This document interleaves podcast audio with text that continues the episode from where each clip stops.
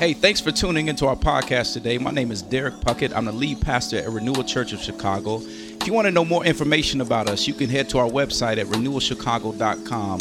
I pray today that this message is a blessing and an encouragement to your soul.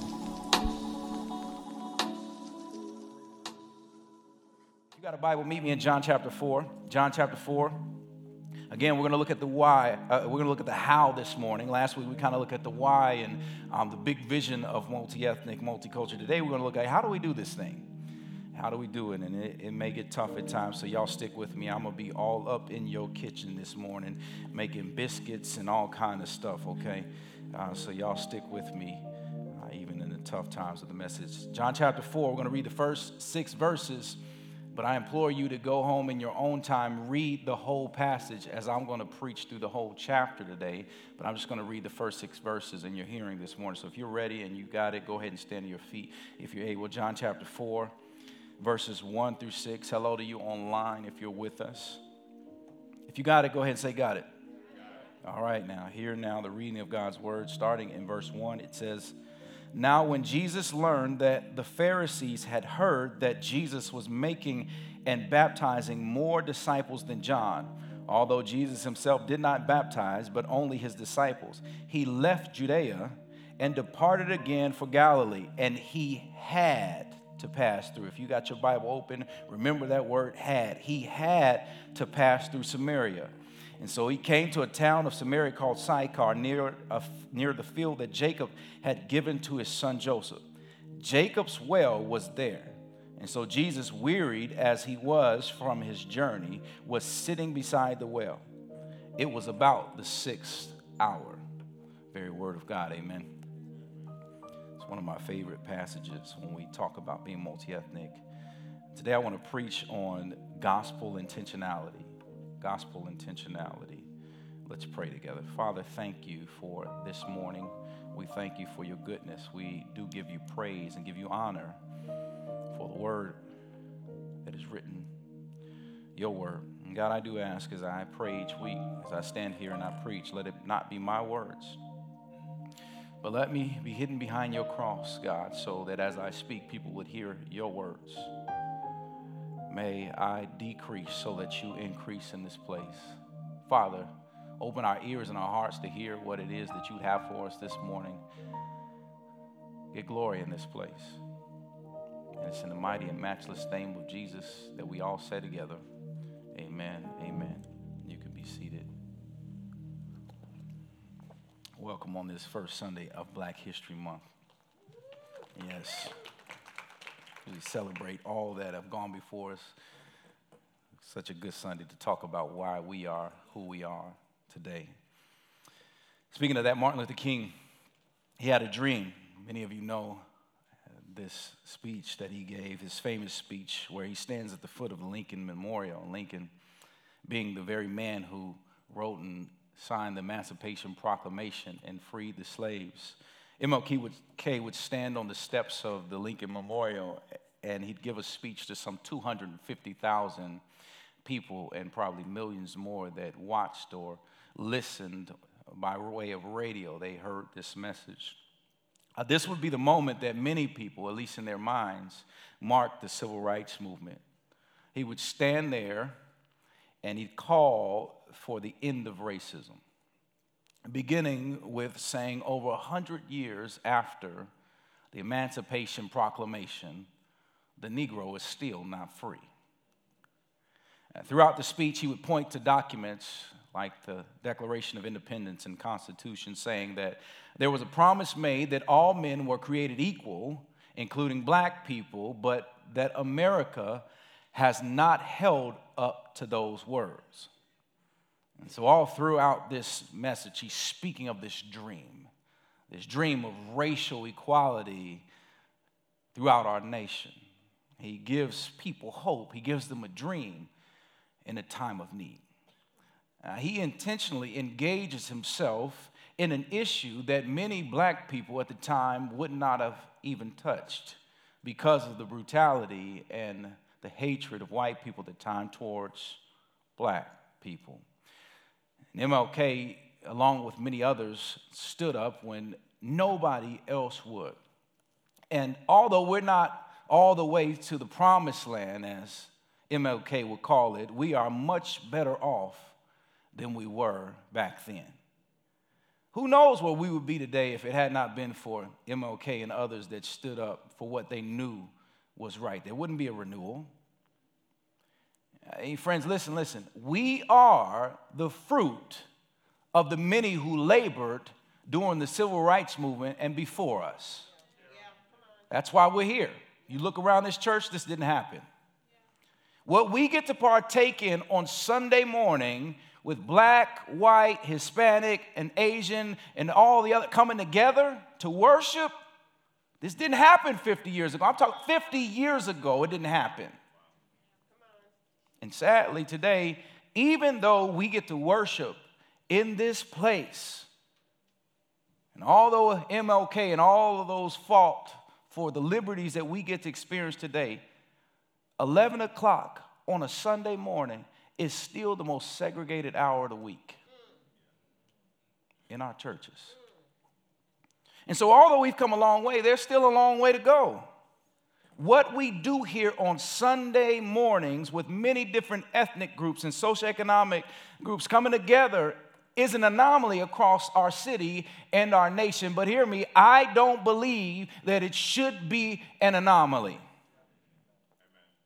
Jesus died for the sins of the world. You and me, people who are not Jew, Jewish, different ethnicities. So, hear me, as Christians, Jesus' death is to compel us to live our lives in such a way that these dividing walls of hostility between race and socioeconomics and all these other divisions they come down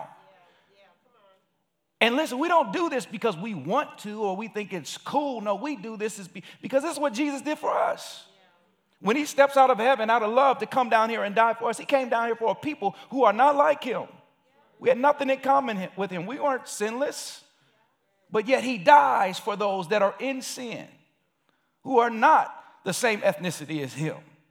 He crosses that line and loves us first. So we, we do this and we fight for this because Jesus did it first. So, so my point in all of what I'm saying right here is that MLK was not the first or the only one that confronted racial and social injustices head on. But as we see in our text today, you're going to see that Jesus did the same thing throughout his life in order for the message of grace and truth to spread. If Jesus, listen, if he was not intentional about engaging these lines, racial injustices, then not only would the Samaritans on our text not know him, but none of us would either. Again, as I said last week, being multi ethnic, when we talk about being a multicultural church, it's not only biblical, but this is God's design. So today, I want to focus more on the how again. I'm not necessarily going through the vision of what we did last week. So if you missed it last week, go back and listen. But today, I really want to talk about the how. Like, how do we do this thing? How do we do life and what does it take? And so, I, again, it's, it's going to be some tough moments in this passage today. Y'all stick with me. We're going to make biscuits together this morning, I promise. We're going to look at the how. I got four points. Good preachers have three, so y'all bear with me this morning. We got four. Number one, we have to be knowledgeable of our history. We got to be knowledgeable of our history. Number two, we have to be intentional. Got to be intentional. Number three, we have to be willing to engage others. number four, we have to be motivated by the gospel. We got to be motivated by the gospel. In our passage today, Jesus here, tells us that he just left Judea and he's traveling to Galilee, as you'll see in verse 3. Now, the interesting thing about this text is that in verse 4 it says that Jesus had to. Remember that word had to. He had to go through Samaria. Now, the truth is, when you do a, a study of it, the quickest way to get to Galilee is to go through Samaria. It's about a four hour journey. But Jews didn't like Samaritans. Samaritans didn't like the Jews. So, what would happen is that Jews would travel hours on end and days around Samaria to get to Galilee. The reason for this is that there is this long standing history of hostility. There is a long standing hatred between uh, the Jews and Samaritans that goes all the way back to 722 BC. It began when the Assyrians took over Israel and they came into the land and they procreated. And what came out of this was a people called the Samaritans. Uh, Jews to this day still call them half breeds. Don't like them, dogs. They, they, then, some years later, during the Persian period, Jews were allowed back into Jerusalem in order to rebuild the temple, but the Samaritans tried to keep them from coming back in to rebuild the temple. They didn't want to see the city rebuilt because of their racial and cultural hatred towards the Jews. But the Jews, on the other hand, they're still out of pocket too because they wouldn't allow the Samaritans to help rebuild the temple with them because they wanted to keep the purity of their own race. And so, with this bit of information and history, it's easy to see that there was an immense amount of hatred on both sides, both Jewish as well as Samaritans. It was racial and cultural hate towards one another, and it had been there for hundreds of years. And the point I want you to get with this is that you got to remember this when there's any amount of hostility between different cultures or ethnicities, there's always a history. There's always a history. Now, listen, we can't change the history, but we have to acknowledge it in order to move forward. You can try to neglect it, but you really need to acknowledge the history in order to move forward. Now, I, I got to step into your neighborhood a little bit more with this. I told you we're going to be all up in the kitchen this morning. I want to camp out here a little bit. Because much of the problem we have in America with race is that we don't know the history. We try to neglect it. Well, let's move on forward. We, we, we don't like to think about it or we neglect it. Even our history books don't really tell you about the problems with race in our society. We, we've never heard about scientific racism. Scientific racism that said black people, because of their big lips and noses, derived from a people with le- leprosy, which now made them a less than race, which gave some scientific reasoning to say that they should be slaves. We, we forget about Jim Crow laws in the South that that mandated segregation where black people couldn't drink from certain water fountains or go to the same bathroom as white people. And if they did, they could be beaten to death, strung up just for drinking water. We forget about that. We forget about Emmett Till, Chicago native, 14 year old boy that traveled down to Mississippi to visit his relatives. And supposedly was said he was whistling at a white woman as she was in the store. Three days later, he'd be woken up in the middle of the night, drug out of his house, have one eye gouged out of his head, shot in the head, strung up, have a 70 pound cotton gin tied around his neck with barbed wire and thrown in a river. Couldn't even recognize him. See, and, and there's many more, and much more that I could talk about. But the point is that, is that many of us have an ignorant knowledge of history.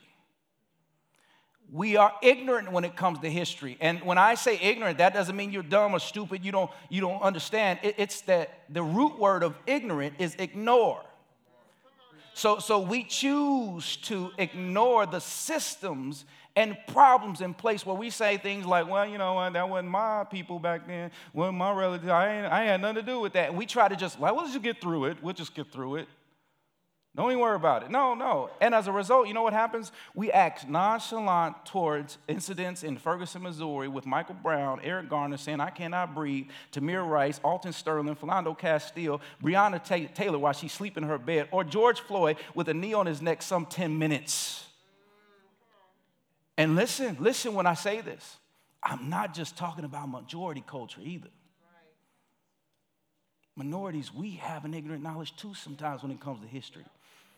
You know, for years, what kept black people pushing through slavery, what kept us pushing through the civil rights movement was the knowledge of what those that had gone before us did for us to get to where we are. And then it boggles me because with all of the privileges that we have today, Brandon, it boggles me that some of us just struggle trying to work hard now. We just forget. Friends, here's the point. In order for us to move forward, we have to have an adequate knowledge of history. We have to know where we've come from in order to know where we're going. We have to know where we've come from in order to know what we're fighting for. We got to know where we're looking to, where we're going, because we got to know. And we only know that if we remember or study where we've come from. Because here's the truth, and I just want to give you a little bit more history around this because it, those words that are written in the Declaration of Independence, where it says that, that, that all men were created equal, that didn't originate there. That originated in Genesis chapter 1, verse 26. When God says, No, I'm a formed man and women out of in my image, and he takes the dust of the earth and he blows pneuma, the breath of life, the spirit of God into it, and man comes from that. But not only Adam and Eve come from that, every person, black, white, Asian, Hispanic, and alike come from that, all formed in the image of God. This is God's design. So, family, we don't fight for racial equality or to be able to do life with other, each other in a multi ethnic setting because we feel like it's right or it's cool. No, we fight for it because it's historically, this, this, this all started with God. We have to know where we've come from in order to know where we're going, or else we fight for the wrong reasons. Now, let me come back to the text. Let me bring it back down. You look at verse 4 here, we got to notice that Jesus knows all of this history. Watch what happened. He knows the history, he knows the hatred between the Jews and Samaritans, and he still decides to go through Samaria. Jesus did not have to go through Samaria. He could have just traveled around like everybody else does. But when you look at the text, verse 4, it says that he had to. There's that word. He had to. Underline it. Remember, he had to go through Samaria. The word had in the Greek is pronounced dei, it's D E I, and it, it, it means it was necessary. And so this word is almost always used when God or Jesus they choose to do something by divine providence, which means, don't miss it, that Jesus did this on purpose. It wasn't an accident, he wasn't just tired, he was intentional and went through Samaria. This lets us know, hear me, Again, as I said last week, that as Jesus is breaking all of these cultural traditions, he's breaking all of the hostility, he's deliberately going through this. Listen, in order to see racial reconciliation or seeking to be a multi ethnic church, this, this, it forces us out of our comfort zone. It, it, it forces us to have to go against some cultural norms here. Jesus is doing this on purpose, but yet Jews don't do this at all. I mean, you gotta, if you don't believe me that it forces you out of your comfort zone, look at the text. Y'all, this can't be comfortable. Jesus is traveling with 12 dudes for four hours. And I can imagine these guys murmuring and complaining the whole time. Y'all ever been with people where you to spend time and they just complain the whole time? Four, uh, this is worse than are we there yet? You know, four hours, like, all my parents laugh because it, it's like they just complaining, like, Jesus, what you doing, bro? We don't like these people. We don't go through this place. Why you? We not. No, Jesus. They actually leave Jesus when he sits down at the well. This couldn't be easy. But Jesus had to set aside his rights. He set aside his comforts and his cultural norm. He set aside what people think about him to go through Samaria because he was on a mission. He's on a mission. He, he doesn't let cultural boundaries or divides get in the way. Now, watch this. Watch it because look at how he approaches her. Look how he approaches the situation. He doesn't go in guns blazing. He doesn't say, you know what, you know, I know it's a racial divide, but forget all that. You know, we going we good. Let's let's keep on moving. We good. We gonna get past it. No, don't miss this. Because sometimes if not most of the time, when it comes to issues of race, when, they, when we approach them, we do it the wrong way. We do it the wrong way. Jesus doesn't do that. The text says he stops at Jacob's well. Now, this well, follow me, if I'm not in your neighborhood, I'm gonna be there really quickly. He says, This well right here, it offered shade. It offered a place of rest for people that were weary. They could, they can come to this place and they can get something to drink. And so this was a place Uh, even more, it was common ground between Jews and Samaritans because the Jewish people and Samaritans both looked at Jacob as their forefather. And so they're, they're, this is a place of ancestry for them that they both acknowledge. So Jesus is not only intentional in his travel, but watch this. He's intentional in where he meets her. He meets her on common ground. Now, this is problematic though for many of us because many times when we're trying to reach other people that are different than us, that are not like us, different ethnicities, we're not willing to meet them where they are. We want them to come where we are. You come here, you don't want to go there. We don't meet on common ground. But Jesus, here in this text, a Jew who did not congregate culturally with Samaritans, he intentionally meets her at a place where they have something in common, and y'all, she's comfortable. But even more than that, listen, she's not just comfortable. Jesus, even though he meets her at a place that's comfortable for him or for her, he doesn't lose who he is in doing so.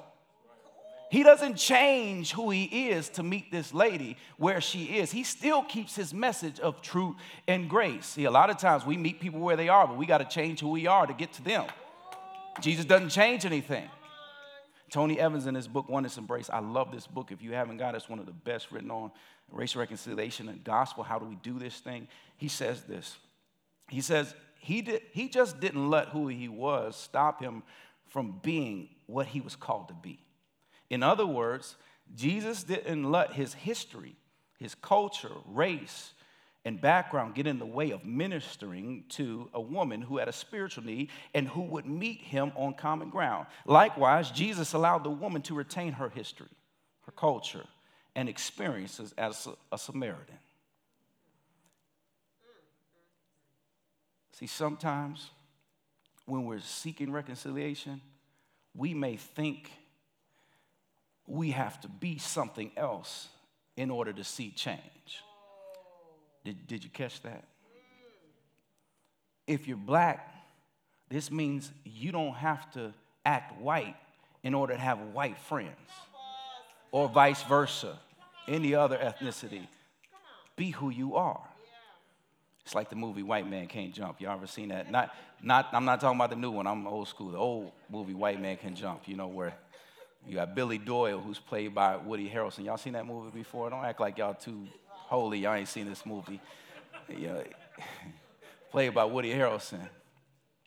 And he's a pretty good basketball player. And then he has a friend, Sidney Deane, who's played by Wesley Snipes. And they're playing basketball together. And and they're, they're opposites. And then they start running this game with other people, and they're starting to make a lot of money playing basketball together. They get to know each other's families. You even have scenes where in the car they're listening to each other's music. So friendship starts to happen, a relationship starts to happen centered around basketball, and they know each other.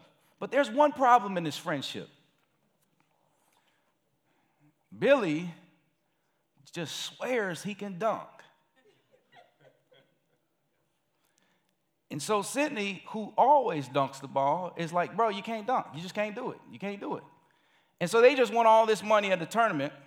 And they go out to the court, and Billy's like, I, I, I bet all this money. It's Woody Harrelson, white guy. He's like, oh, "I'll bet all this money. I can, I, can, I can dunk the ball. And Sidney like, all right, whatever. Let's go dunk the ball then. And so they sit out there all night, and Woody can't dunk to save his life. Ends up giving all his money to Sidney. What's the moral of the story? If you can't dunk, stop trying to dunk. If you're white and you like wearing Birkenstocks and Tevas and Columbia boots, then you don't have to start wearing Jordans and Air Force Ones to, to relate to black people, okay? The same way around. I mean, you don't just be who you are. God made you who you are. You're going to be the same race when you get to heaven. So hear me. Appreciate who you are. He made you special, fearfully and wonderfully made in his image. Made you with all your cultural background and everything that you bring to the table. You bring that to the table. Get to know one another. You don't have to change. You're special. You bring something to the table too. But here's the problem We live in a culture that doesn't manage differences or tensions well. And so we end up, either because of our pride or fear, alienating anyone from another culture to join us, or we end up losing all of our cultural significance in order to, to assimilate. Listen, listen, assimilation doesn't help anyone, it just devalues culture. If I have to lose who I am in order to meet you where you are, then what I'm ultimately telling you is that you're better than me. This does not bring about true reconciliation, but instead it brings about more hopelessness because now people either don't fit in or they feel less than. Jesus in the text is extremely intentional in how he does this. He meets this woman at a place where he can intentionally engage her, at a place of comfort, a place that's common. He doesn't make her leave her context or her culture to meet him. Instead, he meets her where she is at a common place. So let me pause here and let me ask you Are you intentional with other people? Are you meeting other people on common ground? Are you comfortable with who you are? Or are you trying to assimilate and become something you're not? Let me say it this way Do you celebrate the cultural creativity of God and engage other people? This all leads to where we are next in the text because Jesus, after he acknowledges the history, he intentionally engages her. What we see next is that you have to be willing to engage. You gotta have intentionality, but you gotta be willing to take that next step. Jesus, he not only sits at the same well as this woman, but then he asked her for water. Now, let me break this down a bit because we kind of read through it and we miss it. This woman is Samaritan, and she has been ostracized from society. And we know this because in the text it says that she's drawing water at the sixth hour of the day. Now, eh, to know that time, that means this is about noon, so it's hot women drew water in the morning when it was cool outside. And so for her to be out in the middle of the day means that she doesn't want to see anybody, or that's the only time she can go out there because people have pushed her to the fringes. Now, this happens for a variety of different reasons for folks, but for her, it's most likely because of her immoral past. She's had five different husbands, and the man that she's shacking up with right now is not her husband. So now she's living in sin, defiling the marriage bed with a man that's not her husband. But, but, but that doesn't stop Jesus. Jesus knows all of this, still crosses every boundary racially, culturally, socially, and sin in order to intentionally meet this woman where she is by asking for water. Can I have some water? This woman is a woman that most folks would have never spoken to. Not just because of her race, but because of her lifestyle. And family, just to stay in the neighborhood a little bit with you all, here lies many of our problem. This is why oneness doesn't exist. This is why oneness doesn't exist in our communities, in our churches, in our classrooms, in our country, simply because we won't engage people that are different than us things that we deem as less than or problematic. We won't engage. You know, black churches over here, white churches over here, Asian churches over there, Hispanic churches over here. I mean, take a look at your break room during the lunch hour. You got black people over here, white people over here, people, oh, they make money over there. You, you go to the classrooms uh, or students, you know, you got black people over here, white people over here, athletes over there, you know, VSU, all this other stuff. You got people segregated all around the room. And the problem with that is that it trickles down to our kids. Now our kids only play on the playground with people that look like them, that they're comfortable with, that they like. And listen, when the issue makes it to our children, it just keeps on happening, happening. Now you got generations on top of generations of racial and cultural hatred and divisions that are forming, which is why we can look at our society today and see so much racial hate existent still today. I mean, you think about it. Kids growing up in 2024 being racist, 2024, 50 plus years after the civil rights movement and slavery hundreds of years ago. I mean, 2024, still racist. How do you think they got that way? They've been taught, they've been reared in this way. And that's not just happening today, that's in the text. I mean, think about this interaction. I already told you a little bit about the history. Maybe y'all missed it. This is 700 years of hatred and hostility. Before Jesus and the Samaritan, they wasn't born. But yet she's in the text like, well, you know what? You asking me for water, Jesus? You know who I am? I'm a Samaritan. Me? You want water from me? And Jesus says, you know what?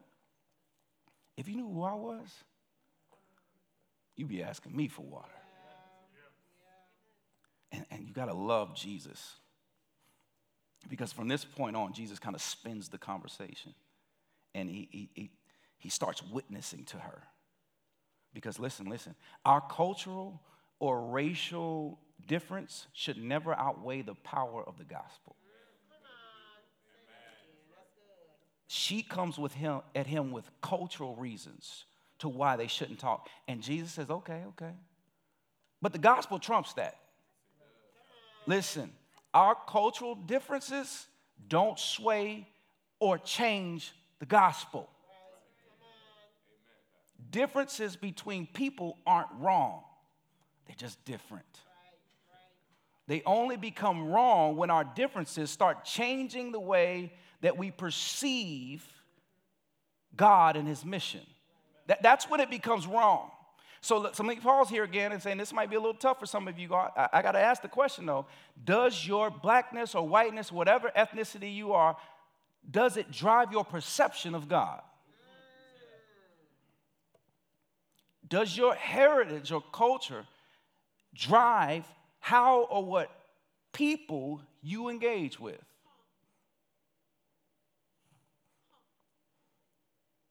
I mean, this is part of my story a little bit. Some of you know my story. I grew up Gary, Indiana, young black boy in the, in the middle of Gary, all black city at the time. It still is. In poverty most of my life, raised by a single mom, three younger sisters, and we didn't have much.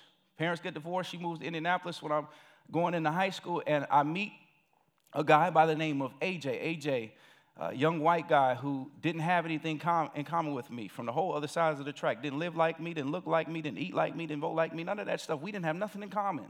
But yet he engaged me.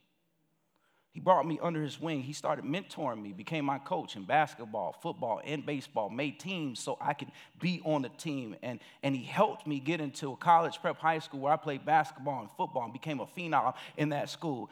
And because of this guy entering my life, it, it, it really it, it destroyed my whole paradigm. I, I started looking at life totally different because of him. I understood now that white people, or at least some white people, cared about me.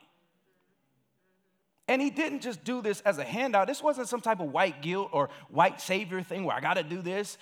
He didn't just do that and be done with me. No, this man left his place of com- comfort, cultural comfort, and engaged me. And then actual comfort because he had MS on top of this. He didn't have to do nothing for me. He's barely walking and making sure I get to my games, making sure I get into the best schools. He didn't have to do this, but he didn't allow his culture or heritage to drive how he engaged with other people. And we should not either. Jesus went out of his way to intentionally engage and die for a people unlike him. He's sinless. Most of us are not ethnically Jewish. He died for people unlike him to be reconciled to God. So, hear me if Jesus didn't let his culture or his ethnicity get in the way for dying for us and going out of his way so that we could have a better life, then we shouldn't either. This woman in our text, she doesn't get it. She doesn't get what Jesus is doing. He, she doesn't get what he's saying, which is which is that the gospel, what he's trying to do, in, in Jesus' case, he's saying, I am, I'm much bigger than our difference. Don't miss this, he's saying. I'm much bigger than what you see, the differences between us. He said, she can't get past the differences because it's ingrained in her. This is all she's known her whole life, the differences. And so, for verses 7 to 15, Jesus, he, he tries to share truth with her by talking about living water. He's talking about living water or himself. And she's, she's still thinking he's talking about drinking water. Uh, drinking water, you drink over here. And then she keeps pointing out all these different cultural differences. Friends, listen to me, listen to me. This might feel tough too. But at the end of the day, it is simply sin if we let our cultural heritage or skin color dictate who we engage with yeah. as Christians. Because what we're basically saying is that I'm not defined by the gospel. I'm not defined by salvation by faith alone and what Jesus has done for me on the cross. No, no, no. I'm not defined by that. No, I'm defined by my culture. I'm defined by my ethnicity. And, and hear me, I'm not saying that you shouldn't have value or pride in who you are. I love being a black man. Definitely, all every ounce of it. But that's not what I'm talking about. When that becomes the priority over everything in your life, and your culture drives everything, even your salvation or your belief in Jesus, then now hear me, it's a cultural gospel. And now your cultural gospel says that I will only worship with people who look like me, dress like me, vote like me, or live like me. And that's totally contrary to Jesus' teaching.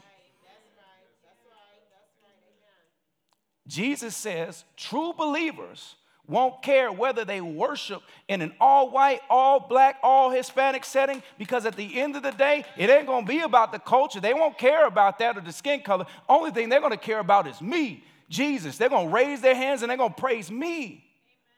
And I know I only got a few amens because some of y'all like, well, Derrick, where's that in the text? Where's that in the Bible? Well, look at it. Verse 20. The woman says, Our fathers worship on this mountain.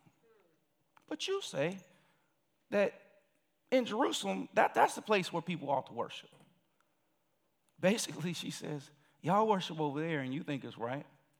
We worship over here and we, we, we know it's right. This is where we worship. We're different, Jesus. And Jesus then basically said, Yeah, yeah, yeah, that's true, but wrong. He then proceeds to explain that there will come a day. If you're looking at the text, he says there will come a day where people will never won't worship me on this mountain or in Jerusalem, but they'll worship me in spirit and truth. This means that since believers are now indwelled by the Holy Spirit, the third person of the Trinity, we're not confined to a building or a space of worship, but we can instead worship anywhere. We can lift up our hands anywhere. He says, Those will be my true worshipers. People where their belief is not governed by what they wear or where, they're, what they, where they worship. It's not governed by how they worship, but instead they're governed by who they worship. They're worshiping Jesus. See, that will be all that matters. Listen, when we worship God in spirit and truth, Nothing else matters but truth. Who's the truth? Jesus. She finally understands where he's going with all this. And she says, Well, I believe in the Messiah too. I believe he's coming. I believe he's going to show me the way. Verse 25. And he says to her, I am he. That's me. I am he. She then quickly runs off and she starts telling everybody I met the Messiah. She's telling him, He told me everything about myself. He knows my story. And because of her testimony and because of Jesus intentionally crossing all of these lines to get to this woman, you know what happened? Revival breaks out in the land and droves of Samaritans come to know Jesus. Which leaves us with this question Are we living our lives the same way? Are we intentionally engaging people that are different? We live in one of the most diverse cities in the world, which means that we come in contact with people that are different than us, that don't look like us almost every day. Are you intentionally engaging them? The last thing that Jesus does after understanding the history, after being intentional and engaging this woman, is that he explains his motivation. Jesus' sole motivation in engaging this woman was to see the Samaritans come to know him. He wants the gospel to spread to the utter ends of the world, which brings us to this final point. In order to be multi ethnic and seek reconciliation, we have to be motivated by the gospel.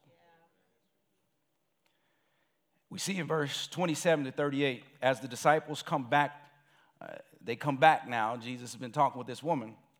She's about to leave. And the text says they, they don't even acknowledge her, they don't, they don't say anything. And the text says that they marveled at Jesus talking to her. It's just not a good marvel. They're looking at him like, Jesus, what you doing, man? We don't talk to them. It's the middle of the day. That ain't your wife. Why are you talking to this woman? And in this moment, they don't say this out loud, but Jesus, being all knowing, omniscient, he knows what they're thinking. And so he proceeds to illustrate to them and explain to them why he's doing what he's doing. In the middle of this, they still urge Jesus to eat. Eat, Jesus, eat. I know you're hungry. You've been sitting here. We done already ate. We had a whole buffet. We come back. We, we, we need to give you some food, Jesus. And Jesus like, no, I'm not hungry. I, I, I got some food that you don't know about. He said, My food is to do the will of the one who sent me. I'm not hungry. Then he says, verse 35, I love this part. He says, Do you not say that there are four months and then the harvest? And then I love what he says. He says to them, Look up, look up. In that moment, if you can picture it with me, he's saying, Lift up your eyes and see the fields are white for harvest. They're ripe for harvest. And at this moment, if you can imagine, when they look up, the disciples look up and they look out on the horizon, and what do they see? See thousands of Samaritans coming towards them. Jesus said, that, That's why I'm here. I'm here to do the will of my Father. Look, he's telling his disciples, Look up. That's what we're here to do. I'm here to do my job. Stop looking elsewhere. Stop looking into your own culture to people that you're comfortable with. He says, Look at them. These people may not look like you. They may not like you. They may not vote like you or eat like you, but they need me, he says. They want me. They're coming to me. He says to the disciples, He says, I've already planted a seed within their heart. And it's your job to go out now and share truth with any and everybody because here's the truth I am not about to die just for one people group. I died for all people to come to know me. He said, This ain't just about you, this is about the whole world. He's basically saying to us that racial reconciliation or the type of church that we want to grow into, that we are, is not just an outgrowth of the gospel. It's not an implication of good gospel preaching. No, no. No. Racial reconciliation is part of the gospel. I told you about this last week, the cross shaped gospel. When you look at those two beams, there's a vertical one and there's a horizontal one. The vertical one where Jesus is hanging on, it represents us believing in him and now we're reconciled to God. But that horizontal one with the nails in each one of his hands, it represents horizontal reconciliation where we now get along with people that are unlike us. He modeled that on the cross with the thief that's next to him, has nothing in common with him, but yet he'll be in paradise. That's, that's the cross shaped gospel. Jesus is telling us, as well as the disciples, that his only reason here for engaging this woman was not because I wanted to see reconciliation. It wasn't because divisions, I want to see all that cease, but because I'm compelled by my Father's will. And you know what His will is? Is that in, in heaven, every tongue, tribe, and nation will be with me. So I got to cross all these dividing walls and lines to get to people that need me. Family, as I said last week, when we get to heaven, I just love imagining it. All different types of people no divisions across social or cultural lines, but yet all of us are going to be there. Different ethnic groups, we won't care. Together crying out to Jesus. I yearn for a part of that picture of heaven here on yeah. earth. Revelation 7 10, where we'll all stand before him and praise him saying salvation belongs to him who sits on the throne. Listen, friends, there's a harvest of people that need to know Jesus. And we cannot let our differences get in the way. If we truly believe in Jesus, then our mission in life is to bring the truth about Jesus' death, burial, and resurrection to all people, even those who don't look like us. Jesus, in this text, he intentionally crosses every boundary possible and he engages this woman who no Jew or even Samaritan would have talked to. And because of his intentionality engaging her, revival happens. Many come to know him. What Jesus did on our behalf is what motivates us to see or want to see racial reconciliation and to be a multi ethnic church. And I believe if we truly hold tight to the Word of God and we don't let our culture or ethnicity dictate our Christianity, then I believe our church won't just grow in droves. But I believe what we do here on Sunday will trickle out into our city and will change the whole of Chicago. Y'all with me? Amen. Amen. Let's be intentional how we live our lives. Let's pray. Father, thank you for this moment. Thank you for your word. Thank you for your goodness. God, I do pray even now. I pray for, I'm, I'm just glad that you have passages like this, Lord. Would you demonstrate to us that nothing should stop us or get in the way of sharing truth, loving others, You didn't do it with us, God, so I just pray that we wouldn't do it with others. I pray for the person that walked in here that doesn't know you, Lord Jesus, and just heard about how you would step out of heaven and come down here for people that are unlike us, unlike you, sinful. Don't bring anything to the table, but yet you die. Pray that that person would believe this morning, confess that they've been living their life their own way, and put their trust fully in you. I pray for all of us too, God, because I, I think we're all faced with this on a day to day basis. What's comfortable for us, what's culturally comfortable, what, what is what we believe is right, but yet your word may some, say something different. God, I know the faith is one of repentance and belief daily. We're always turning away from something and turning back to you. So, God, I pray right now as a church we turn away from those things that we've done or believe. Let this not be the only place that's diverse in our lives, God. Let us live our lives in front of other people as believers, God. You have us still, still here on this earth, not for, not for our good, but for others to come to know you. Our good is in heaven. And so, God, we pray for a picture of heaven, not just in this room, but in our communities, in our lives. And we thank you for calling us at such a time as this. God, protect and keep us and let us grow into the church that you've called us to be. Jesus' name, we all said together, Amen. Thanks again for tuning into our podcast today. I pray that it was a blessing and an encouragement to your soul. I look to see you at one of our services at 9 or 11 a.m. on Sunday morning. Take care. God bless you.